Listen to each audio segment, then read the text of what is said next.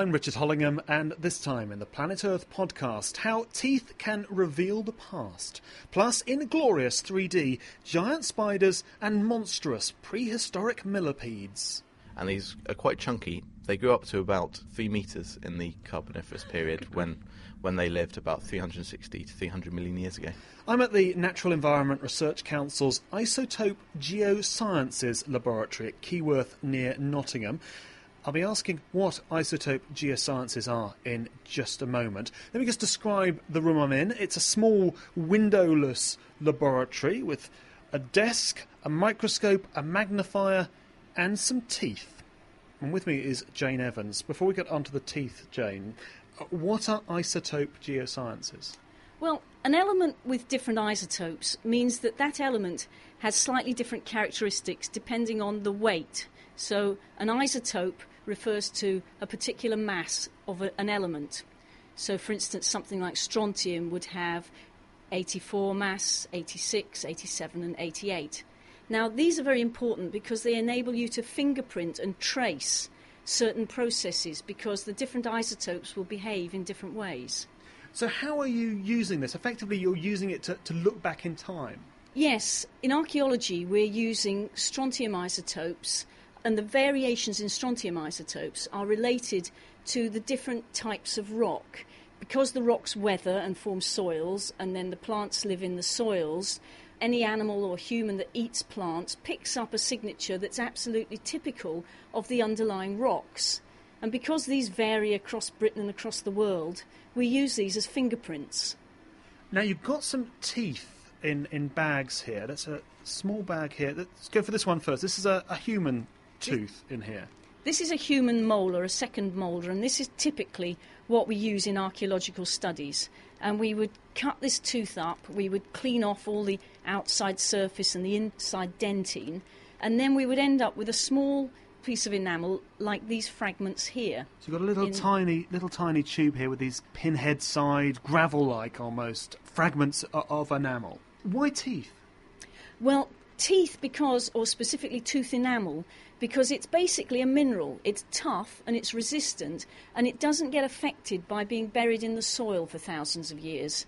Whereas bones, although they are preserved, they are not unaltered. They, they change and they react with waters in the soil. But the tooth enamel is so resistant that it retains the life signal even after 5,000 years of burial. So you've got these, these fragments of, of tooth enamel which is fine. I mean, we can even see them under the microscope, but actually, you just look at them under the uh, under magnifying lens, and they just look like bigger chips of, yeah. of tooth enamel. How do you analyse these? Well, what we do is we dissolve them in acid, and then we put them on a chromatography column. It, it works if, if if you were of the in my era where you put ink on blotting paper. This is the filter paper at school. And, and saw yeah? it okay. spread out into mm. colours. That's exactly the same process. You put this sample on a resin, and all the different elements spread out. The strontium is separated from the calcium, which is the main or other element in the tooth that we worry about. And so we can collect just the strontium. Then we dry it down, we put it in a beaker, and then we load it into the mass spectrometer. And the mass spectrometer is a machine that can analyse the isotope ratios of the strontium. And after about an hour of analysis, we get the result. So you can tell where the person who had the tooth came from by the type of isotope in the tooth. Is that right? Yes. As I say, because the different areas of geology in Britain give you different fingerprints, it's fairly straightforward to distinguish somebody that, let's say, was brought up on the chalk downs from somebody who was brought up in Scotland. Now, you've looked at, at teeth from around Stonehenge. Tell me about that. I think that's very interesting because we've done a number of burials around Stonehenge, and I think the first thing you can say is that um, very few of them are local people who were, were raised in the Stonehenge area. We had a couple of studies. One of the early ones was a Bronze Age burial, a very rich Bronze Age burial with lots of artefacts, who was called the Amesbury Archer. And when we looked at his tooth enamel, the oxygen isotopes in particular showed that he couldn't possibly have spent his childhood in Britain but that he probably came from Central Europe, perhaps uh, in Germany. And what sort of period are we talking about? What, 2000, 2500 BC, something like that? Yes, that's, that's the Bronze Age, yes. And so if he came from that, that far, suggests migration is not a new, new phenomenon. No, I think if there's one thing that these studies are showing up is that people have been mobile and moving around from the beginning of time, basically, as far as the UK is concerned. And you've also got another tooth here, which is which is relevant to, to Stonehenge. Uh, it's uh, it's huge. um, it's uh, about ooh, the size of three of my three of my fingers, and this is a, a cow's tooth. Yes, yes, that's a cow's tooth. Of course, in archaeological deposits, there are often remains of the animals that they fed on and u- used as meat. And particularly in the Stonehenge area, there are large deposits of animal remains. And one of the projects that we're just starting on is to look at these animal remains and to look at where the animals came from using strontium and then relate that obviously to the owners of the animals and to see if they brought these animals to Stonehenge. Rather than they were local animals from Stonehenge. Yes, or rather than, you know, there being farmers producing material for Stonehenge when it had lots of people descend upon it. Now, I said this tooth was enormous. It's also ridged. It's, it's almost like a corrugated card in, it, in its structure. I suppose this is for, for munching up grass. But what you found was it, it wasn't a, a local, these weren't local cows. No, some of the animals appeared to come from really quite significant distances away. Certainly, several of them would probably need to have come from somewhere like Hereford, sort of 100, 150 kilometres away. And one at the moment has such a high value that, um, well, it's Scotland or somewhere else as far as I can tell. But uh, it's fascinating to see the diversity of, of origins of these animals and to infer the diversity of people coming to Stonehenge. Does this tell us anything about Stonehenge and the purpose of Stonehenge, this big mystery? Well, I think it, it tells you, obviously, I, I, I, tend to think of it like the Glastonbury Festival or something as a modern ana- analogy. You've just got people coming in from all over for events, bringing their own food, leaving their own rubbish, and sort of 5,000 years later, we're sort of rum- rummaging through their rubbish and finding out things about them that they never could have imagined were possible. So really, the evidence is that it was it was certainly a gathering a gathering place of some description. Certainly, and gathering place for people from really quite disparate areas of Britain and possibly the continent. Well, thanks, Jane. We'll talk Okay. some more more later. And the new maps of Jane's work are on the Planet Earth online website. Now, if you've ever been fossil hunting, it might have involved walking along a beach and picking up stones or chipping away somewhat haphazardly at flaking rocks. For Russell Garwood, though, that's kid stuff. He uses cutting edge technology to see fossils in three dimensions and in unprecedented detail. Sue Nelson went to meet Russell in his lab at Imperial College London. This is a uh, fossil from France. It's an early relative of the millipedes. It's about three centimetres long. It's made up of lots and lots of individual chunks, probably about 30 or 40. And you can see some of the, the legs here, can't you? Even though not its entire body is, is missing. Yep, you can indeed. So uh, underneath each one of these, there's a plate on the top, then there's a body, and underneath that, there's a pair of legs. And these are quite chunky. They grew up to about three meters in the Carboniferous period when when they lived about 360 to 300 million years ago. Now, this is a, a fairly detailed fossil that you, you've opened up for me here. What's wrong with something like this when actually you can see rather a lot? Well, with something like this, when you split the rock open, it normally breaks along a single surface. So any limbs that go in into the rock, for example, or any other aspects that aren't revealed by the crack which you just created, we can't get out the rock. That limits the information we can get. In examples like this, many of the legs go inside, and at one end, the uh, head actually goes into the rock itself. So we've got no idea where the head of this creature is, or in fact how many segments it has, because we can't see the entire creature. So, what do you do then that does give you a better picture of, of a fossil? We uh, take a fossil like this and we place it in a CT scanner. This takes a large number of X rays while the fossil rotates around 360 degrees, and then it uses those to create a picture of what's going on inside the rock in terms of its density. That fossil was a type of millipede. What creature in particular are you most interested in looking at? I work on uh, a range of animals. I've worked on a group of early arachnids related to spiders called the Trigonotarbids, and I've also recently been working on cockroaches. You mentioned that this fossil is from France. Are the early relatives of spiders that you're you're looking at? Are they also from France? No, those are from uh, in the West Midlands in the UK. And those are fossils which were discovered in the Victorian era when people were actually mining coal in the area. And Victorian collectors, used to walk around looking at the spoil heaps and splitting open rocks looking for fossils. So those have been sitting in museums for about 100 years, and now we're going through those and trying to find ones that look three dimensional that we can scan and get some information from. Let's look at the sort of three dimensional images that you've got then. They're quite impressive, aren't they? And even though this is on a computer screen, you can see the depth of image that you've got compared to a, a very flat surface. We have to look for the rare ones where they're not flattened. When a creature dies and sinks to the seafloor, often it falls between layers of rock and there's time for it to be squashed. That's not the case here. So we choose our fossils very carefully from places which have three dimensional preservation to be able to get this depth. And as you say in this one, we've managed to get limbs that went several millimetres into the rock itself. So this is essentially a fossil that wasn't squashed in any way after it died and before it was incorporated into this rock. Incredible detail here on, on the image, and it does look like a, very much like a spider. What can you see using this technique that you can't see through looking at a fossil the traditional way? Well, using this technique, we've been able to uh, resolve the limbs in full. So uh, before we knew there were limbs there, but we couldn't see anything about them, and that can tell us quite a lot about the creature. For example, the uh, front limbs up here. Um, click on that, yeah.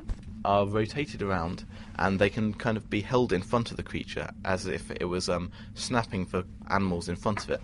So this is a stance we see in modern crab spiders, which sit on the side of flowers, waiting for insects to fly by for nectar and grab them so that suggests that if we're seeing it in this creature, that it, this too was an ambush predator. It could lie in wait for an animal to come by and then use its outstretched arms to grab that creature. So you're learning a lot more about animals from the past using this technique than you ever could before. Absolutely. For fossils where they, they are preserved in three dimensions, this can absolutely revolutionise our study of fossils from this era. And it's not as if you're going to a hospital to use a CT scan and kicking a patient off the uh, off the machine, are you? No. To be able to scan rocks, we need far more powerful X-rays than they use in hospital CT, CT scanners. And there's a CT scanner at the Natural History Museum in London built Which for this. Which is conveniently purpose. next door. Indeed, yes, just a five-minute walk away, and that has. Uh, X-rays that can penetrate even the densest of rocks, like the iron-rich ones I work on. Russell Garwood at Imperial College London, and you can see some of those images on the Planet Earth online website. This is the Planet Earth podcast. I'm Richard Hollingham. And this is Tamara Jones with some other news from the natural world. Hello, fish first. Hello, Richard. Yes, well, this story shows that even sticklebacks understand that patience is a virtue and sometimes you just have to wait your turn when they feed, sticklebacks look for safety in numbers, and they just won't go out feeding on their own. It's just too dangerous. You know, they're afraid of pred- getting attacked for, uh, by predators. So, some University of Cambridge researchers wanted to sort of see what would happen to these fish or to sticklebacks if they were faced with that problem of eating alone, feeding alone. So they trained sticklebacks to expect food on either the right hand side or the left hand side of a fish tank. And then what they did was they paired two fish from either side that preferred eating on either side together to see what they would do. You know, how on earth would they go out to feed what would they do? And it turns out that each fish was willing to take turns to escort the other fish to its preferred side of the tank. Which is, uh, well, I guess it makes sense really because each fish benefits because being accompanied means that, that lowers the risk of being attacked by a predator. Now, also this week, an epic journey for, for one particular bird species. This is an amazing story about those amazing Arctic terns. And scientists at the British Antarctic Survey found that Arctic terns fly an epic 80,000 kilometres every year flying from the Arctic to the Antarctic. So 80,000? 80,000. Now, what's, what's amazing about per year. This, every year. But what's amazing about this is that scientists used to think it was 40,000 kilometres. It's 80,000. It's doubled which is amazing. But the, the average tern lives for about 25 years, and but some terns get to about 30. So for, for those terns that get to 30, that's like flying to the moon and back three times in a lifetime. But what the researchers think is that they're using the um, prevailing winds, prevailing global wind systems to help them migrate over such huge distances. Back to the seas then for your final story. Yes, well, this one's about coral reefs, which are some of the world's, some of the planet's richest and most diverse habitats. But they're threatened by climate change and ocean acidification, also overfishing. And because they take such a long time to grow, conservationists thought that reefs that were damaged by fishing just wouldn't recover, they'd be just doomed. But now it seems that protecting reefs from future fishing could actually help them recover from damage much quicker than scientists previously thought. The researchers think that the difference is down to more parrotfish grazing at the protective reefs because the fish eat seaweeds, which the corals compete with for sunlight and nutrients. Well, thank you, Tamara, and details on all those stories, of course, on Planet Earth Online. Well, this podcast is from the Natural Environment Research Council's Isotope Geosciences Laboratory near Nottingham. Now, we established what that all meant earlier, so let's talk more about what you can do with isotopes. And Jane Evans is still with me. You can probably hear by the sound we, have moved and in a laboratory now, much bigger than the first, and at my feet is a barrel sized flask of nitrogen. There are computers and printouts, tubes, flasks, wires, coils. Jane, this looks like a proper laboratory. Yes, this is one of our mass spectrometer laboratories, and uh, you've got uh, five or six mass spectrometers in here, which are largely dedicated to the analysis of nitrogen isotopes, carbon, oxygen, and sulfur.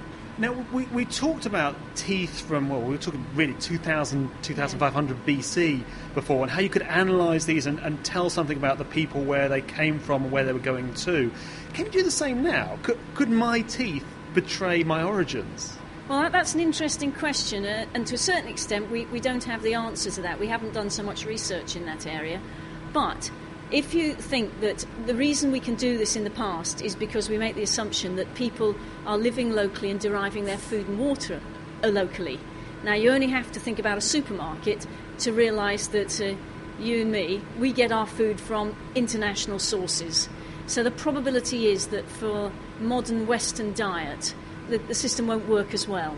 So it might work for some parts of the world, or someone grew up in a particularly rural area and stayed there. Yes, I think so. And there's some evidence that uh, studies from uh, rural sites in Mexico suggest that people are still showing a relationship to the land. And there was a case of Adam, the torso in the Thames. Because the police had so little uh, site evidence to go on, they used isotopes in that case. His samples did suggest that he didn't have a Western diet, so we were able to, they were able to exclude the fact that he was raised in Britain. Another thing you can look at, though, is lead and lead levels. Yes, lead's an interesting element because our body doesn't want or need lead, it's effectively a poison. And if you look at lead levels in Neolithic individuals, they are extremely low and difficult to analyse. Then, as people start to use metal artefacts, uh, they drink out of pewter, they have lead piping, you see the lead values in teeth rise as, as a, re- a reflection of this contamination. When you get to the industrial period, you start to pick up the effect of coal and uh, industrial pollution. And for the likes of uh, my generation, I've got uh, lead pollution related to petrol lead. And the fascinating thing about that is that the lead that was put in petrol in Britain is derived from Australia. So I have Australian petrol lead in my teeth. So I probably had that as well, growing up in the 70s. You do, but my children who grew up in the 90s and sort of after lead was removed from petrol um, have very extremely low values of lead, back really to the sort of Neolithic values. So this has still got quite a potential, but you've got to refine it before you can tell much about us and our history. Yes, I think you certainly have to understand the complexity of modern cultural society before you interpret this data, and you have to take that into account because it, is a very different situation from in the past. Well, Jane Evans, thank you very much. It's absolutely fascinating. Well, thank you. Well, there are many more stories from the natural world on the Planet Earth online website. You can also follow us on Twitter and Facebook. I'm Richard Hollingham. The Planet Earth podcast is produced by the Natural Environment Research Council. If you enjoy it, do tell your friends.